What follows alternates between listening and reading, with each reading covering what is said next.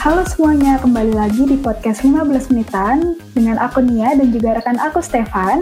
Halo. Di sini kita akan kembali lagi ngobrol-ngobrol bersama salah satu guest kita yaitu Kak Karlina. Halo Kak Karlina. Hai Nia, hai Stefan. Stefan, buka catatan. hai Stefan. Stefan nih ini kan yang angka habis 6 sebelum 8. 1, 2, 3, 4, 6, Stefan. 8, 9, 10. Iya, Iya, oke. 7. Iya. Ya beginilah recehan Kak Karlina guys. Maaf ya, bawaan lahir. Ya, lanjut loh nih, sorry motong. Iya, nggak apa Kak. Jadi mungkin yang udah dengerin episode kita sebelumnya, kita udah uh, tahu sedikit banyak lah tentang uh, linguistik itu sendiri. Nah kali ini kita pengen tahu nih sebenarnya uh, Kak Karina sekarang ini profesinya apa sih dan kenapa akhirnya memutuskan untuk jadi profesi itu? Alhamdulillah aku sekarang diterima untuk tahun 2021 ini sebagai salah satu tenaga pengajar di Fakultas Ilmu Budaya Universitas Gajah Mada. Um, perjalananku jadi dosen tuh sebenarnya emang udah aku rintis ya dari sejak S1 itu aku kayak mulai ngajar-ngajar part time di bimbel gitu. Bimbelnya ada di salah satu bimbel gitu yang bayarannya mungkin nggak seberapa juga, but I just love teaching gitu. Terus habis itu um, pun tujuan pertamanya tuh bukan bukan pengen jadi dosen tapi aku tuh cuman pengen berbagi ilmu karena mungkin uh, untuk saat ini passionku yang paling menggelora itu uh, tapi bukan gelora Bung Karno ya itu karena itu punya Bung Karno ini gelora Karlina kuning ya oke okay? Iya. Nah, itu adalah sharing knowledge jadi in whatever the form makanya um, aku sharing lewat siaran radio, sharing lewat Instagram, sharing lewat Twitter, sharing lewat buku gitu. Pokoknya sharing knowledge. I decided untuk menuju ke arah dosen itu dari tentor-tentor, terus habis itu aku mulai jadi dosen karena waktu itu aku belum bisa jadi dosen tetap nih nih. Aku jadi dosen tidak tetap di aduh banyak banget deh institusinya ada ada berapa ya lima atau enam gitu kali satu ya, waktu ya itu, Kak? pokoknya dalam satu waktu iya heeh, Wow. gitu karena ya pokoknya siapa yang butuh tenaga pengajar ayo aku ambil aja gitu cuman mereka Hmm. mungkin memang belum membutuhkan tenaga pengajar tetap gitu butuh freelance freelance gitu kan ya udah aku jadi Hmm. dosen freelance di sana sini di di banyak universitas dan luckily eh, aku juga dapat kesempatan karena memang itu freelance ya jadi nggak terikat institusi kan jadi tawaran-tawaran tuh juga pada mas masuk gitu salah satunya yang aku tuh seneng banget aku ditawarin untuk ngajarin bahasa Inggris timnas U19 ingat nggak sempet ada yang Oh. kaptennya namanya tuh Evan Dimas Iya, itu yang saya Yang mas dilat- itu gak sih? itu pas masa jaya-jayanya tuh kan ada Ilham Udin, terus ada Evan Dimas, Hansa Muyama.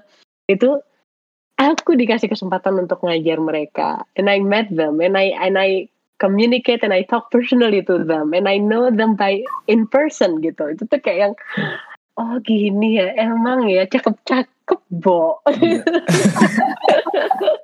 Jadi memang mereka waktu itu minta diajarin English for football. Jadi gimana mereka bisa em, protes sama wasit, gimana mereka bisa ngobrol sama eh, teman-teman teman-teman football player dari negara lain gitu. Mereka pengen gitu termotivasi untuk bisa bahasa Inggris untuk kegunaan yang kayak gitu. So that was my story sampai akhirnya alhamdulillah aku dapat S3 terus aku mencoba untuk melamar melamar UGM dan ternyata kami berjodoh untuk tahun ini gitu. Semoga langgeng ya doain ya. Luar biasa. Selamat ya Kak atas dapat kerjaannya di kerja tetapnya. Nah, Thank you. aku punya pertanyaan nih. Kita kan aku Nia dan Naya kan kita masih mahasiswa semua kan. Nah, kita tuh setiap kali ngelihat dosen tuh yang lihatnya seorang yang ngasih do, yang ngasih ilmu, yang ngasih tugas dan sekitarnya dan kita tuh kadang tuh mikirnya jadi dosen tuh kan yang penting berilmu. Tapi kan sebenarnya nggak sekedar itu kan, nggak sekedar hanya punya ilmu, tapi juga harus bi- bisa bagaimana mengkomunikasikan ilmu itu ke publik. Nah, itu apa sih Kak, yang Kak Karina pelajari selama perjalanan Kak Karina sampai sekarang menjadi dosen tetap? Bagaimana cara berkomunikasi dan menyampaikan ide itu ke publik dengan tepat tuh ada nggak sih caranya gimana sebenarnya? Aku sih be simple ya. Jadi uh, kadang aku belajar dari dosen-dosenku yang sebelumnya gitu. Ada tipe-tipe dosen yang they gave too much gitu. Aku tahu mereka tuh pintar dan so resourceful dan so knowledgeable. Um, cuman kadang memang mereka sangat antusias untuk memberikan semua ilmunya dan itu jadi ke mahasiswanya tuh too much gitu. Kayak yang kebanyakan aja jadi puyeng sendiri. So hmm. aku pribadi sebagai pengajar aku akan mencoba untuk memilih eh, bahasa-bahasa yang simple. Mulai dari terminologinya tuh aku bikin jadi lebih sedikit atau take home message-nya itu aku juga bikin untuk enggak terlalu complicated atau terlalu susah gitu untuk mahasiswa aku. So keep it keep it stupid and simple for me myself ya. Maksudnya aku menjelaskan aku menjelaskan ke orang itu tuh seolah-olah ya memang aku berusaha untuk menjelaskan itu seclear-clearnya karena orang itu tuh memang belum tahu gitu. So strategiku so far uh, ketika aku presentasi jangankan ke depan mahasiswa ya, presentasi hasil penelitianku di depan kolegaku sendiri aja, pertanyaan pertamaku itu selalu ngerti nggak gitu. Kalau mereka bilang nggak ngerti, maksudnya. Ah, iya, okay. pertanyaan ke yang dengerin gitu. Kalau mereka nggak ngerti, I will put the blame on me. Aku bakalan nyalahin ke aku sendiri. Berarti aku yang jelasinnya kurang jelas. Karena mereka udah berusaha mendengarkan dan menyimak gitu dan ketika hmm. mereka nggak ngerti itu berarti penjelasanku yang terlalu banyak atau terlalu kompleks gitu bahasanya hmm. atau kontennya bisa jadi jadi itu dua hal yang benar-benar aku jadiin key point untuk uh, aku ngajar tuh bahasanya dan kontennya aku buat sesimpel mungkin supaya orang-orang itu ngerti gitu jadi it's as simple as orang-orang itu ngerti karena apa yang aku dapat selama kuliah 4 tahun PhD itu tidak akan mungkin bisa disampaikan dalam satu semester yang per minggunya cuma dua jam. Oke, jadi kan uh, kemampuan berkomunikasi kayak udah Stefan bilang tadi tuh ada macam-macam. Tapi kalau dari yang aku tahu nih kak, Kak Karina tuh tuh bisa membahasakan apa ya uh, obrolan tuh dengan sangat amat calm, dengan sangat amat uh, enak didengar dan juga pembahas uh, bahasanya Kak Karna juga cenderung netral kayak nggak pernah yang tiba-tiba ngejudge atau yang terlalu positif atau terlalu negatif. Nah dari situ tuh apakah sebenarnya uh, apa ya uh, itu tuh didapat di mana sih kak kayak pembelajaran kayak gitu apakah misal dari orang tua atau dari proses pembelajaran selama di linguistik atau gimana mm-hmm. kalau boleh mm. nice Wow, nice question loh, um, Nia. This one, um, ini belajar sejalan proses sebenarnya. Um, apa namanya?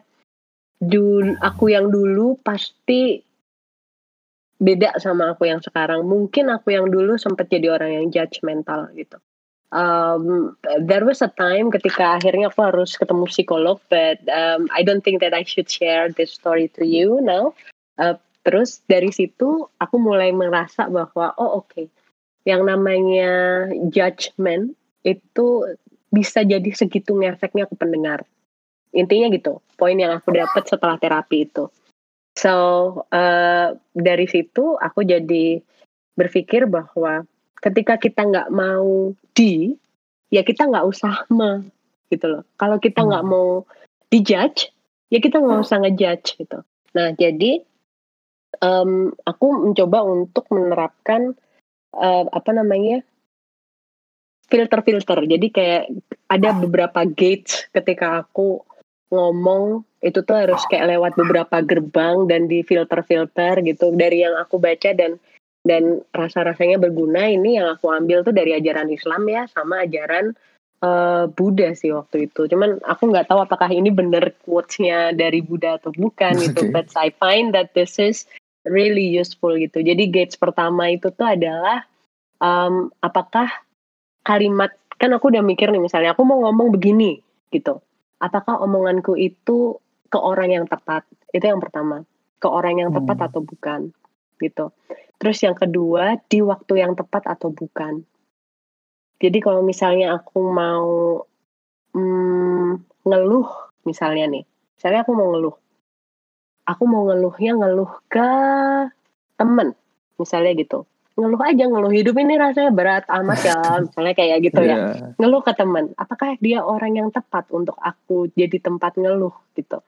Biasanya sih di filter pertama ini kalau untuk urusan ngeluh ya itu selalu gagal. Udah deh aku mendingan nggak usah komunikasi ke orang buat aku ngeluh tuh ke Tuhan aja gitu. Oke. nggak masalah gitu. Iya. biasanya selalu di filter pertama ini tuh kalau untuk keluhan itu udah langsung gak lolos. Gate-nya langsung ketutup gitu. No Carlina please don't. Nggak usah gitu. Ke Tuhan aja kalau untuk ngeluh ya. Em, yang pertama itu tadi. Apakah orangnya tuh tepat? Yang kedua apakah waktunya tepat? Yang ketiga apakah caranya tepat? Em, kalau waktunya tepat nih misalnya eh, aku mau sharing tentang easy English misalnya gitu. Aku mau mengkomunikasikan tentang easy English di sosial media. Aku tidak akan memilih waktu tengah malam. Aku nggak akan memilih waktu orangnya mungkin tepat karena followerku kan emang follow aku untuk belajar bahasa Inggris gitu kan. Iya. Um, Tapi waktunya nih um, pasti mostly aku nggak akan pilih Senin pagi gitu, kayak Senin jam 8 atau Senin jam 9 gitu. It's just too busy for them. Aku Hmm. mungkin akan pilih waktu-waktu weekend atau hari Jumat gitu, yang ketika orang udah mulai lay back gitu. So, apakah orangnya tepat, apakah waktunya tepat, yang terakhir apakah caranya tepat. Cara tepat ini pun melalui tiga subgates lagi. Cara tepat itu apakah konten kita atau hal yang ingin kita sampaikan itu mengandung kebenaran, apakah itu caranya baik, mengandung kebaikan, dan apakah itu necessary, apa itu perlu, gitu. Jadi, Oke. Ada enam nih buat aku sendiri untuk uh, ketika tadi nih aku kayaknya Kak Karina tuh kalau berkomunikasi rasanya tuh smooth, nggak judgmental, nggak nggak nggak nggak yang negatif-negatif atau apa karena buat aku pribadi filternya enam itu tadi. Nah, untuk terakhir nih pertanyaan terakhir buat Kak Karolina.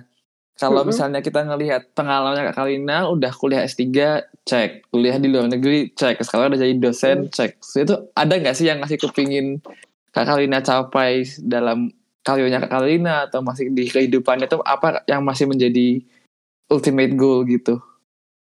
Um, well, mungkin rasanya terkesan agamis or whatsoever it is gitu. Um, for me personally kayak mungkin ada dua tujuan ya tujuan tujuan yang duniawi sama yang akhiratwi. Oh apa tuh akhiratwi? yang dunia sama akhirat ya pastinya ya gitu. Kalau untuk yang uh, sifatnya dunia sih aku aku masih pengen sebenarnya memperkenalkan linguistik kuantitatif ke Indonesia. Jadi korpus linguistik, linguistik kuantitatif ke masyarakat Indonesia gitu. Terus uh, aku juga ingin nebarin positivity, um, hal-hal yang positif ke teman-teman gitu. Terus aku juga pengen belajar bahasa isyarat kalau bisa gitu. So um, itu kayak yang hal-hal yang menyenangkan yang bisa bikin aku uh, ngerasa more alive gitu. Kalau untuk hal-hal yang sifatnya agamis ya pastinya sih aku tetap merasa pengen selalu dicintai oleh Allah gitu. Jadi aku ya men- mencoba untuk mencintai Allah dengan cara yang lebih dan lebih dan lebih dan lebih gitu. Entah Hmm. itu menambah kualitas ibadah, menambah kuantitas ibadah. So ya, yeah. that's it. Gitu Stefan. Oke. Oh my god, aku terenyuh dengernya Kak Demi. Buat last question beneran terakhir deh ini. Ada nggak sih Kak kayak pesan singkat buat kayak kita-kita atau mungkin para pendengar 15 menitan? ini yang yang uh, ini pesan yang pernah juga aku sampaikan untuk uh, pendengar podcast yang lainnya tapi aku pikir sih ini nggak ada salahnya untuk aku share juga ke temen pendengar podcast 15 menitan bahwa it's fine untuk uh, admire someone and adore someone gitu um, if that is if that can encourage you and motivate you to be a better person kalau itu memang um, akhirnya berujung um, menjadi cambuk dan menjadi pemicu dan menjadi sebuah motivasi untuk teman-teman bisa jadi pribadi yang lebih bagus gitu. Uh, ketika ada DM DM yang masuk ke aku dan mereka bilang bahwa keren banget ya jadi kakak, aku pengen jadi kayak kakak gitu. Hmm, I take it as an honor gitu kayak yang alhamdulillah gitu. Meanwhile, I would say to them bahwa yang teman-teman lihat ini adalah proses panjang dari sekian lamanya dan sekian tahunnya yang mungkin teman-teman tuh nggak lihat bagaimana jatuh bangunnya proses aku gitu kan. So Hmm. if you admire someone at a certain level, saran aku adalah lihat dia ketika dia itu berada di seumuran kalian supaya itu bisa membuat kalian tuh lebih uh, realistis gitu. So uh, akhirnya jadi kita tidak akan membandingkan diri kita dengan idola kita gitu. Idola kita bisa kayak gitu kok, aku mah apa sih remah rengginang. Wah, kalau udah kalimat kayak gitu tuh aku kayak yang no, please don't say that gitu. You are great as the way you are. You are awesome as the way you are. Kalau kita ngebandinginnya sama orang yang udah jadi, rasanya jadi too far gitu nggak sih? Kayak yang, aduh, kayaknya kok jauh banget ya. Jadi itu tips bener-bener kayak ya, uh, inspiring yeah. banget.